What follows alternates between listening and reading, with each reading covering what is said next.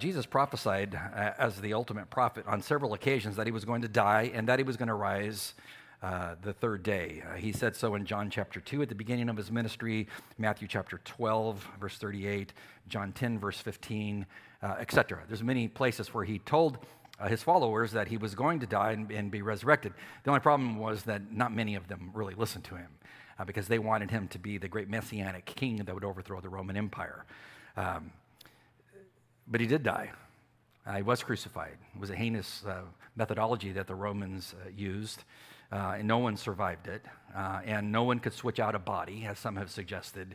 Uh, they arrested the Lord, they crucified the Lord, and they put him in a tomb. and I've been in that, that area many times in Israel as a very moving, humbling thing to, to stand in that garden area. how did he validate the fact then that he was risen from the grave? Because he said he was going to lay his life down and pick it up again. Uh, what, is the, what, what did he do? Uh, well, what he did was he just appeared to his followers to show them that I'm indeed alive. And when he appeared uh, in multiple occasions, it wasn't a ghost that appeared. He was quite tangible, but he had an unusual body because uh, it could move between our dimensionality and his dimensionality uh, at will. Yeah, first person he appeared to is Mary Magdalene, then to various women at the tomb. Then he appeared to Peter while Peter was in Jerusalem. Uh, then uh, he appeared to two heartbroken disciples that were walking uh, out of Jerusalem, uh, down the mountain of Jerusalem uh, toward Tel Aviv uh, to Emmaus. I've been in that area many times. Very beautiful there. they were walking to Emmaus, and the Lord appeared to them. And they didn't recognize him at first, but then they recognized him. He, he, then appeared to, on Resurrection Eve, to 10 disciples behind closed doors, and he just appeared in the room. That would have taken your breath away, wouldn't it? Uh, and then uh, he appeared to all 11 disciples because uh, Thomas, doubting Thomas, happened to miss uh, that first appearance on Resurrection Eve. So a week later, he appeared to the disciples, and it specifically says in John 20, 26 to 31, that the doors were locked. Why is that important? He didn't need a door. Uh, he just moved from his dimensionality to our dimensionality, and he had a body that was unusual. So if you ever wonder, like, what kind of body you're going to have when you see Christ, it's going to be unusual. It's unusual uh, he appeared to them, and then he, he, runs into Thomas, and Thomas, you know, he's like, I, I, I'm not going to believe that Jesus is alive until I actually touch him. Well, then when he sees him, and Jesus says, Hey, Thomas, you know, behold, it's me, uh, here, touch. And what Thomas do? He just worshiped him. He's like, I don't need to touch you. I, I can see it's you. I see the wounds, it's you. And he exclaimed, My Lord and my God.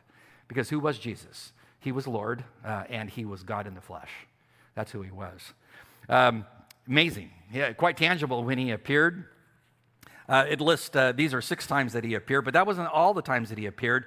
There's an unusual one that I want to talk about today. Uh, one of his appearances that just, if you tell me the, the Bible is just boring, I would submit to you, you have not read it.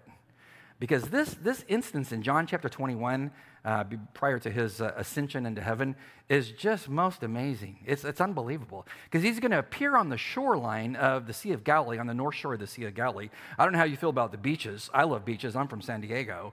Um, one person. Praise God for you. Yeah. this is what the Lord's going to do. He's going to appear at a beach scene with his friends who are fishing. You like fishing?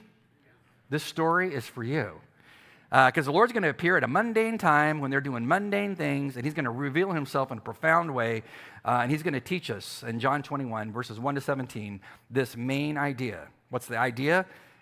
Well, that He's the risen Lord. and He wants to do two things He wants to know you, He wants to have a relationship with you, which is amazing in and of itself, uh, and He wants to grow you. He wants to grow you up in the faith so that you mature and flourish.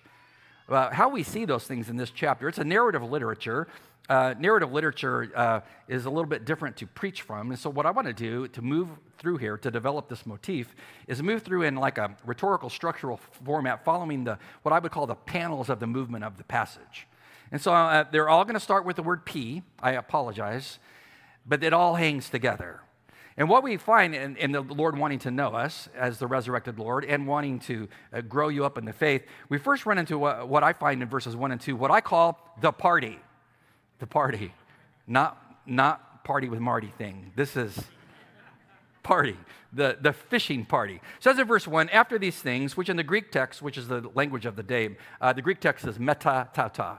Uh, and if you ever look that up, which I've done before grammatically, that prepositional phrase is a chronological structure saying, uh, you must consider what was just said. What was just said. Well, if you go back in the text and read, he's basically telling you after these six manifestations of Jesus that he was quite alive, there was a seventh one that was kind of off the grid.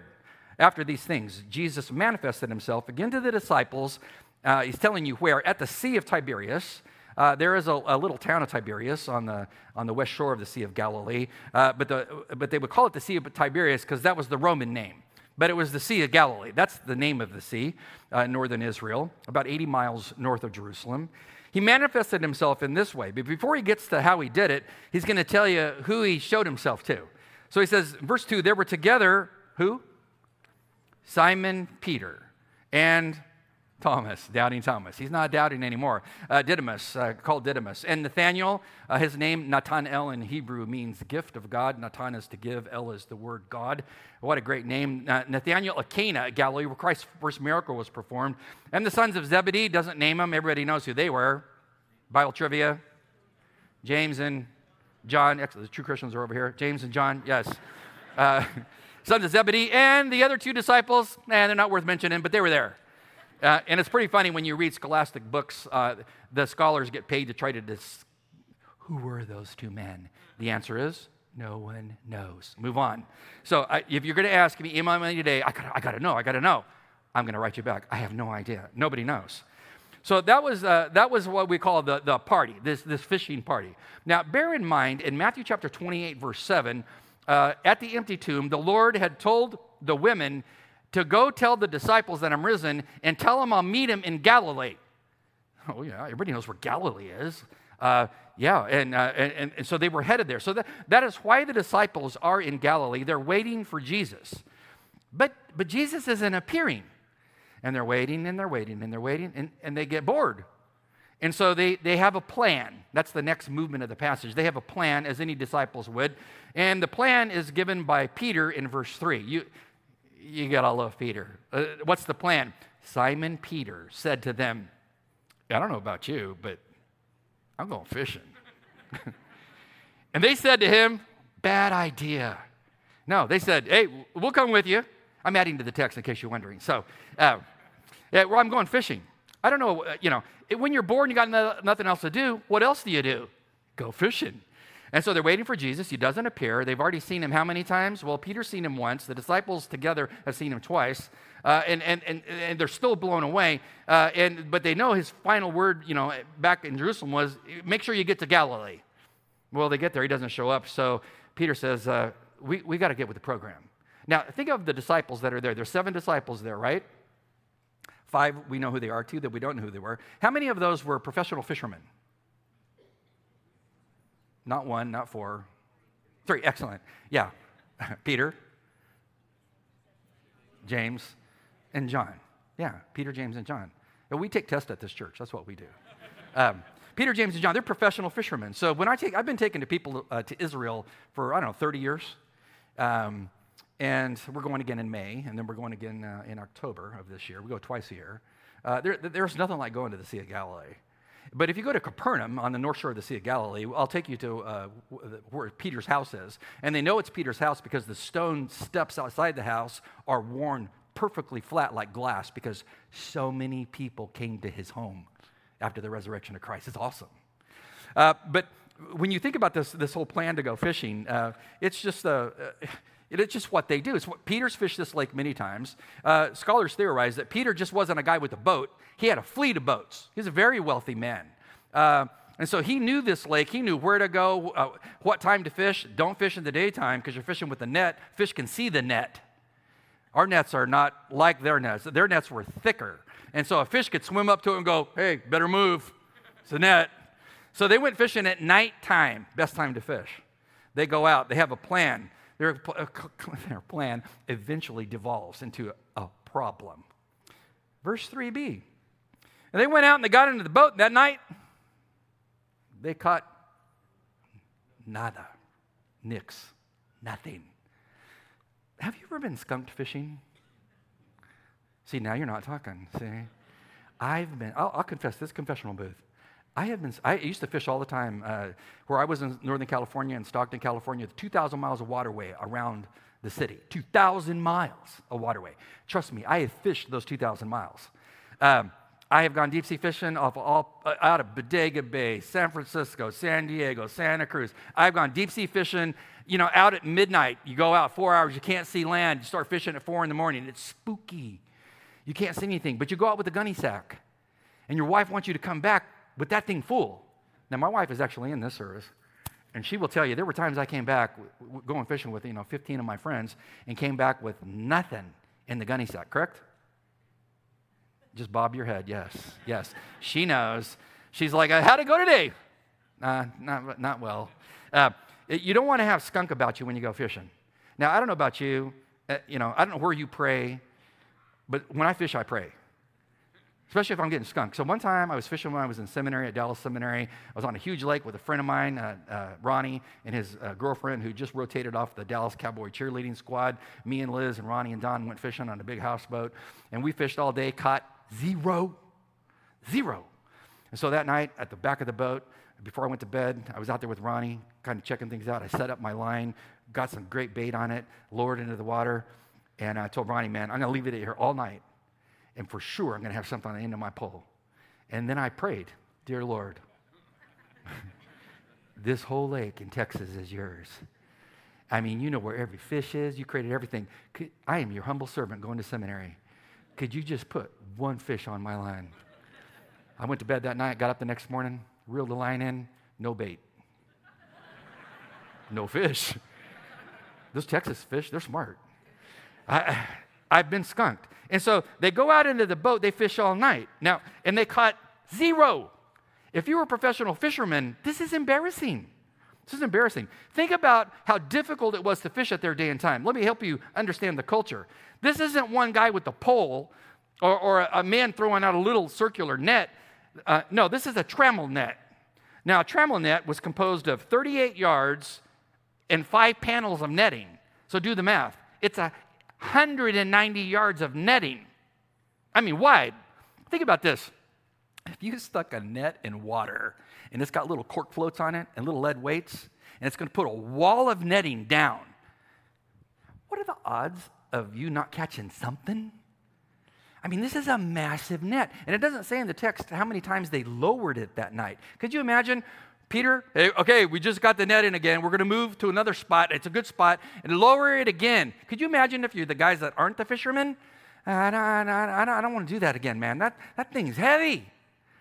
They lower it again. They did it probably multiple times because it says they fished all night and they caught how much? Nothing. Nothing.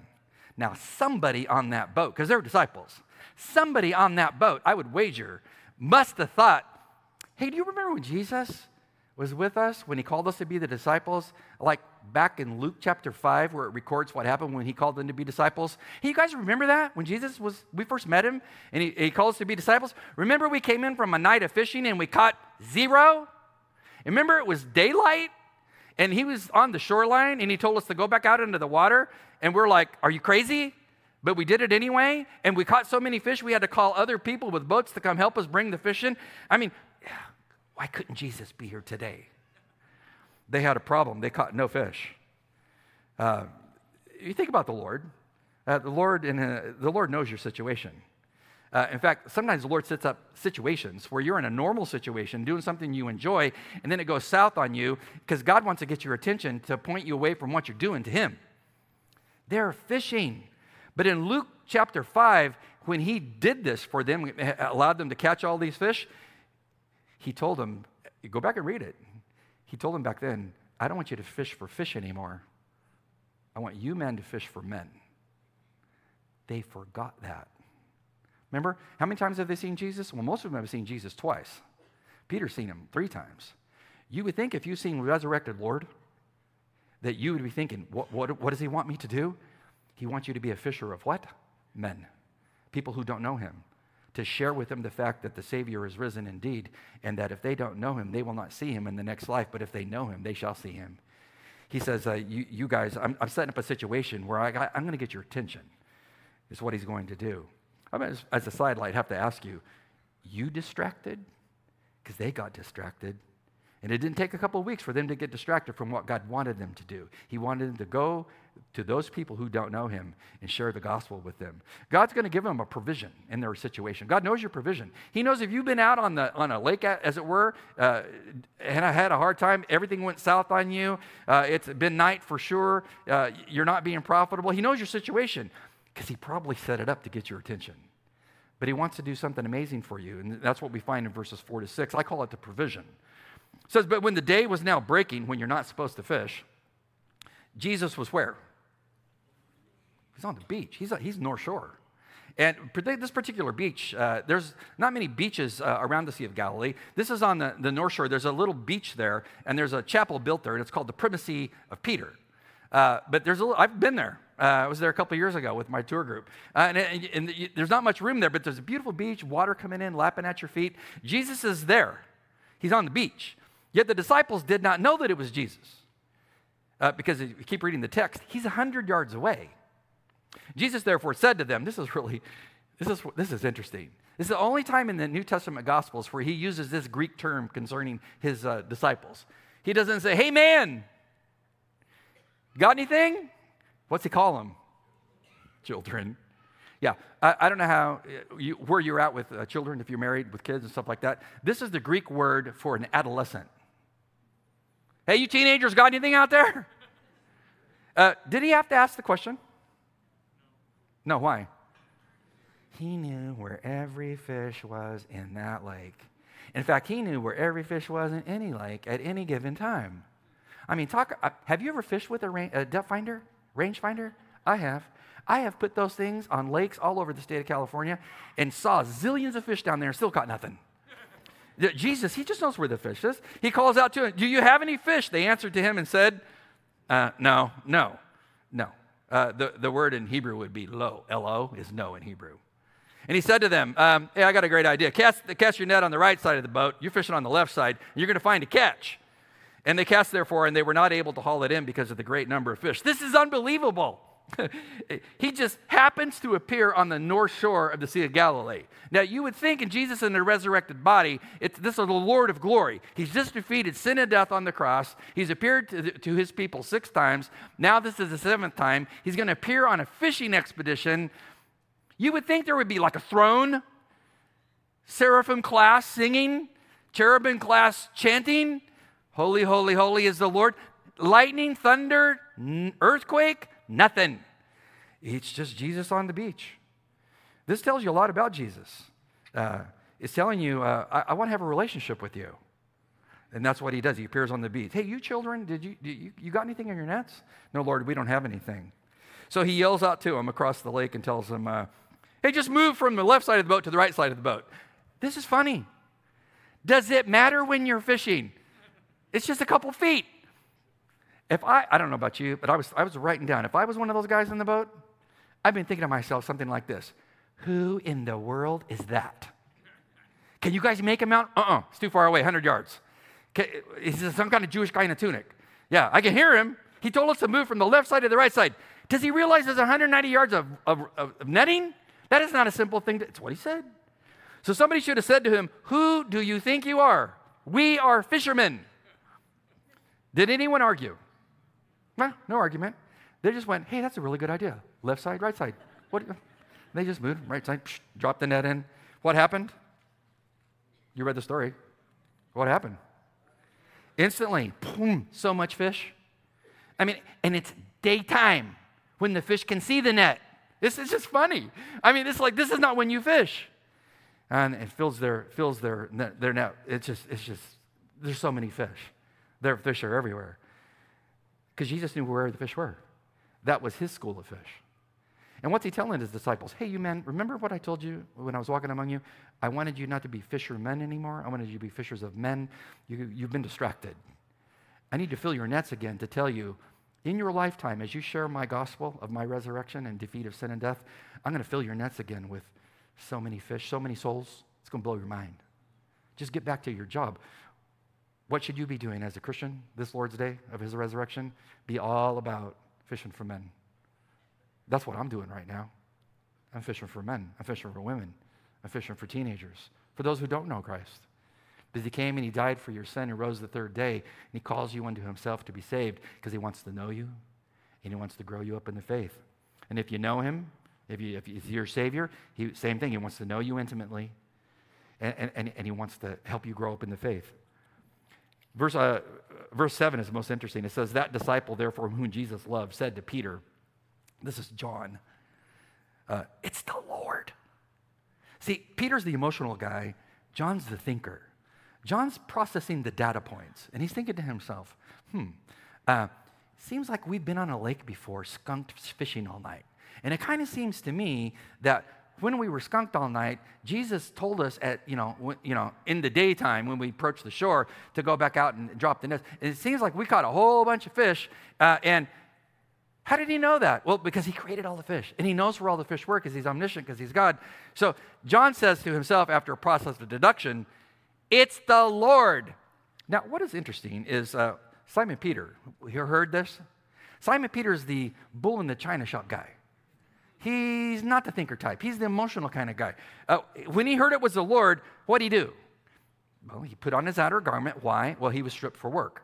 And he threw himself into the sea. So Peter doesn't, you know, he takes off the outer tunic. He's got on basically his undies, as it were. I'm sorry, that's what he was, that's how he's fishing. But if it is the Lord, who wants to swim to Jesus in your undies? You know what I'm saying? He, he gets, hey guys, you know, I got, where's my tunic? Gets a tunic on, puts it on, and then it says that he, how did he get into the water? Was it a beautiful dive? Man, that was primo. No, it says he threw himself. Now, what is really interesting, uh, the, the, word for throw himself here uh, in the Greek text is valo. Valo means to hurl your body. So you can just see him. He's got the tunic on, boom, he's in. Man, it was like a cannonball. He did, he, it was amazing. How far is he from the shore? A hundred yards. Now, Navy SEAL, they, they, they do this as, you know, warm up. And, and all fishermen back in that day were really in shape because they had to dive down constantly to free their nets. That's why Peter was stripped down. In case the net got stuck, he's going in the water to go fix the net. But he, he dives in the water and starts swimming. Now, we have no record in the text of how fast he swam. I mean, this is like an Olympic record thing. He's swimming to Jesus. I mean, what, what kind of stroke did he use? Does it matter? Backstroke? Highly doubt it. You know, uh, this is probably freestyle, you know, psycho freestyle. Would, he's swimming to see Jesus. Wouldn't you want to, let me walk on the water now, Lord? No, he's swimming. He's swimming. And we get from the identification of the person on the shoreline, Jesus, to the whole purpose of the whole thing, verses 8 to 17. Because it breaks down into two quadrants, the whole purpose of the whole thing. Because Jesus wants to know you, and, and, he wants to grow you up in the faith. And notice what happens here. First of all, we get in verses 8 to 14, which is what I would call the reconnecting and the reorienting. Because they got off target of what they're supposed to be doing. They're not supposed to be fishing for fish, they're supposed to be fishing for men. And so it says uh, the other disciples came in the, with the little boat, for they weren't far from land, about 100 yards away, dragging the net full of fish. That's funny in and of itself. Uh, and so when they got out up on the land, they saw a charcoal fire already lay, uh, laid, and the fish were placed on it and bread. You kidding me? And Jesus said to them, Hey, bring some fish, which you have now caught, that I gave you. Uh, and Simon Peter went up and he drew the net uh, to the land, uh, which means he was probably a, a really strong guy. Uh, and it was large fish. And someone was a bean counter. So they had CPA on board. well, that we cannot bring the fish on until we count them. How many? One, two, three, four, five. Can you imagine this? That's option one. Option two is they had this huge pile of fish, and Jesus says, There's 153. I counted them already. Or something like that. Um, there was 153. And although there were so many, the net was not torn. And Jesus said to them, This is amazing. Come and join the seraphim class enchanting holiness to me. Is that what he did? Nah. He's, this is amazing. Come and have what? Breakfast. Come and have breakfast. Um, none of the disciples, this is interesting, ventured to question him. Uh, who is that? It's Jesus. Don't you see the nail scars? It's Jesus. Yeah, I know it's Jesus. Blowing my mind. Who are you? Knowing that it was the Lord. They knew it was the Lord. And Jesus came and he took the bread and he gave them the bread and he gave them the fish likewise. This is now the third time that Jesus was manifested to the disciples after he was raised from the dead. This is unbelievable. It's unbelievable. He wanted to have breakfast with them. That's just shocking. What's that tell you? Jesus wants to have breakfast with you. He wants to have breakfast with you. That means he wants to know you. He wants to know you. He wants to have a relationship with you. When you come to him in faith, as I did back in 1967, it's, it's that, you know, he wants to have a relationship with you. I mean, I got saved based on uh, Revelation 3.20. Behold, I stand at the door and knock, and if any man opens that door, I will come into him, and I will sup with him, and he with me. I was nine. I got the picture that the doorknob of Jesus knocking, there's no doorknob on the outside, the doorknob's on the inside. And my parents told me, Well, honey, you just need to open the door and invite Jesus in. So I did. Best thing I ever did.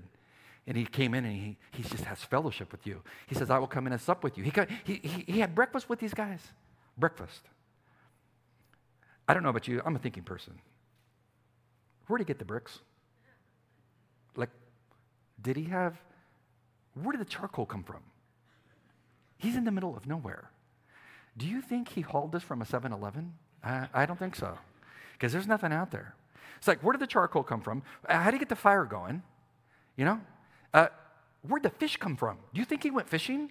And bread? I mean, he's got it all going on there. When they get, when they get there, uh, he's got, it's going. Fish are cooking. He's got the bread going. It's, it's unbelievable. I would submit to you that um, he didn't need to go find charcoal charcoal. Did you ever stand over charcoal as a kid with a lighter can and then throw a match in? Is it a wonder you're even here today? I did this many times. Did, did he need a match?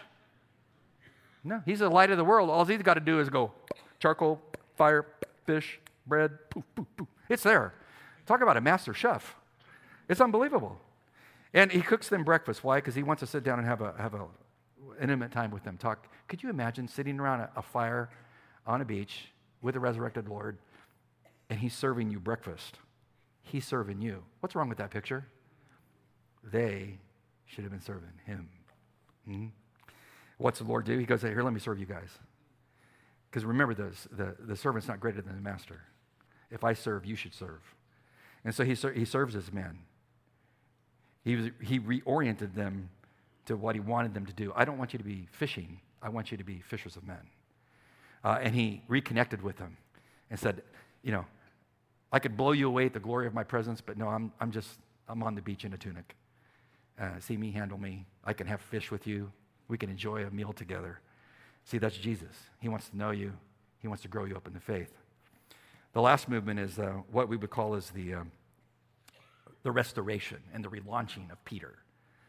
Because Peter publicly denied Christ how many times? Three uh, after he arrogantly said, Everybody else might desert you, but Lord, I will never desert you. But he did three times. And don't you know, when he smells the, ca- the campfire, the, sees the charcoal, he's having a flashback because he denied Christ around a fire. No, I, I, I don't know the man. Are you, aren't you from Galilee? You have a, a Galilean accent. Uh, I, I, don't know, I don't know Jesus. Three times. So, what the Lord is going to do is he's three times He's going to reconnect with that disciple. And he's going to relaunch that disciple. Because even if you're a believer and you've committed sin and you think God is through with me, he's not through with you. That's the devil telling you that. But if you're a child of God, he's not through with you. This Easter, he's telling you, come back to me. I got, got great things in store for you. Notice how he gets to Peter. Peter denies him three times publicly. Jesus is going to publicly, before the other disciples, get to his heart with a series of questions. And I would submit to you, when God starts asking you questions, that is a very uncomfortable thing. so when they finished breakfast, uh, it says in verse 15, uh, Jesus said to Simon Peter, hey, uh, I, I got a question. Simon, his old name before he was named the rock by Jesus. Simon, remember, that's your name. That's like, that's like your pre saved name. Hey, Simon, uh, you who denied me three times, uh, son of John, I have a question. Do you love me? And he said to him, Yes, Lord, you, you, you know that I love you. And then he said, Well, that's true, then I have a job for you because I'm not done with you. Tend my sheep. Now, what you don't see in the English text, you see in the Greek text. When Jesus said, Do you love me? he uses, he uses the word agapao, uh, agape. He says, Do you love me with the highest form of, uh, of Grecian love? I mean, selfless love. Peter, do you love me with agape love? Peter says to him in Greek, Yes, your Lord, you know that I love you. He doesn't use agape, he uses phileo, like Philadelphia brotherly love. He says, Lord, I, nah, I, I deserted you three times. I denied you three times. Lord, you know I, I love you like a brother. Jesus then uh, tells him, He says, uh, you, you don't love me more than the disciples? Then he asks him a, a second question. Second, Simon, son of John, do you, do you love me? Do you personally love me? Again, he's using that word uh, agapao. Do you love me with the highest form of love? And Peter's going to say, Yes, Lord, Lord, you know that I love you personally. But he uses the word phileo. You know I love you like a brother. I'm your brother. I love you like that. But he says, Lord, I, I have so much guilt. I, I, I've done so much against you. I, I, I can't use that word agape. Lord's not done with him. Ask him a third question. He said a, a, third time, Simon, son of John, do you love me? And Peter was grieved because he said to him the third time, Do you love me? But what you don't see in the Greek text is this time Jesus flips it around. And he says to him, Son of, son of, uh, Simon, son of John, do you love me? And he uses the word phileo. What did he just do to Simon? He just said to him, I've asked you twice, do you love me with divine, the highest form of love? Now I'm questioning whether you even love me like a brother. Do you? Do you love me like a brother? Phileo is what Jesus did. Peter was grieved because Jesus challenged even that form of love. Uh, and what did Peter say? Lord, uh, you know all things. I mean, you know where every fish is in this lake. You know all things. You know that I love you. And then Jesus said, Peter, I'm not done with you because I know that you love me. Then I have a job for you. Take care of my sheep. See, for me as a pastor, this, is, this applies to me first and foremost, to any pastor in our church, any church, in, anywhere. What's your job? Until the shepherd comes back, take care of his sheep. Take care of his sheep. Uh, and the sheep are supposed to take care of each other and serve each other. Uh, Peter was not, well, the Lord was not done with Peter. If you're a, a Christian who's drifted a bit in your walk with God this Easter, uh, the Lord, I think, is calling you back to say, hey, I'm not done with you. I'm not done with you. Do what I called you to do. Tend my sheep. If you're not a Christian today, you don't know Christ, uh, he was resurrected in time and space. Uh, there's much evidence that I could give you uh, to verify that truth. Um, why was he resurrected? Uh, to defeat sin and death. So that when you come to him in faith, like I did as a little kid at nine, and I look at the door of my life with the doorknob on the inside and Jesus knocking on the outside, and he can't barge into my life, how do you get saved? You say, Lord, I, I open the door and I invite you in and he redeems you and he saves you and gives you life. I mean, real life. Not just in the here and now, but in the here, here what is to come. We're going to sing a song just to worship Jesus as the risen Lord. Why don't you stand as we prepare? Lord, we worship you. Thank you for your greatness, how wonderful you are. Thank you for your resurrection, the power you give us for living. Thank you for being gracious and kind and merciful to us. You came to save sinners, you came to restore saints. We thank you for how great you are. May this day find us being fishers of men and realizing you're going to make our nets full as we're brave enough to do that. And for those who don't know, you lead them in your kingdom this day. And we praise you, for indeed you are risen. Amen.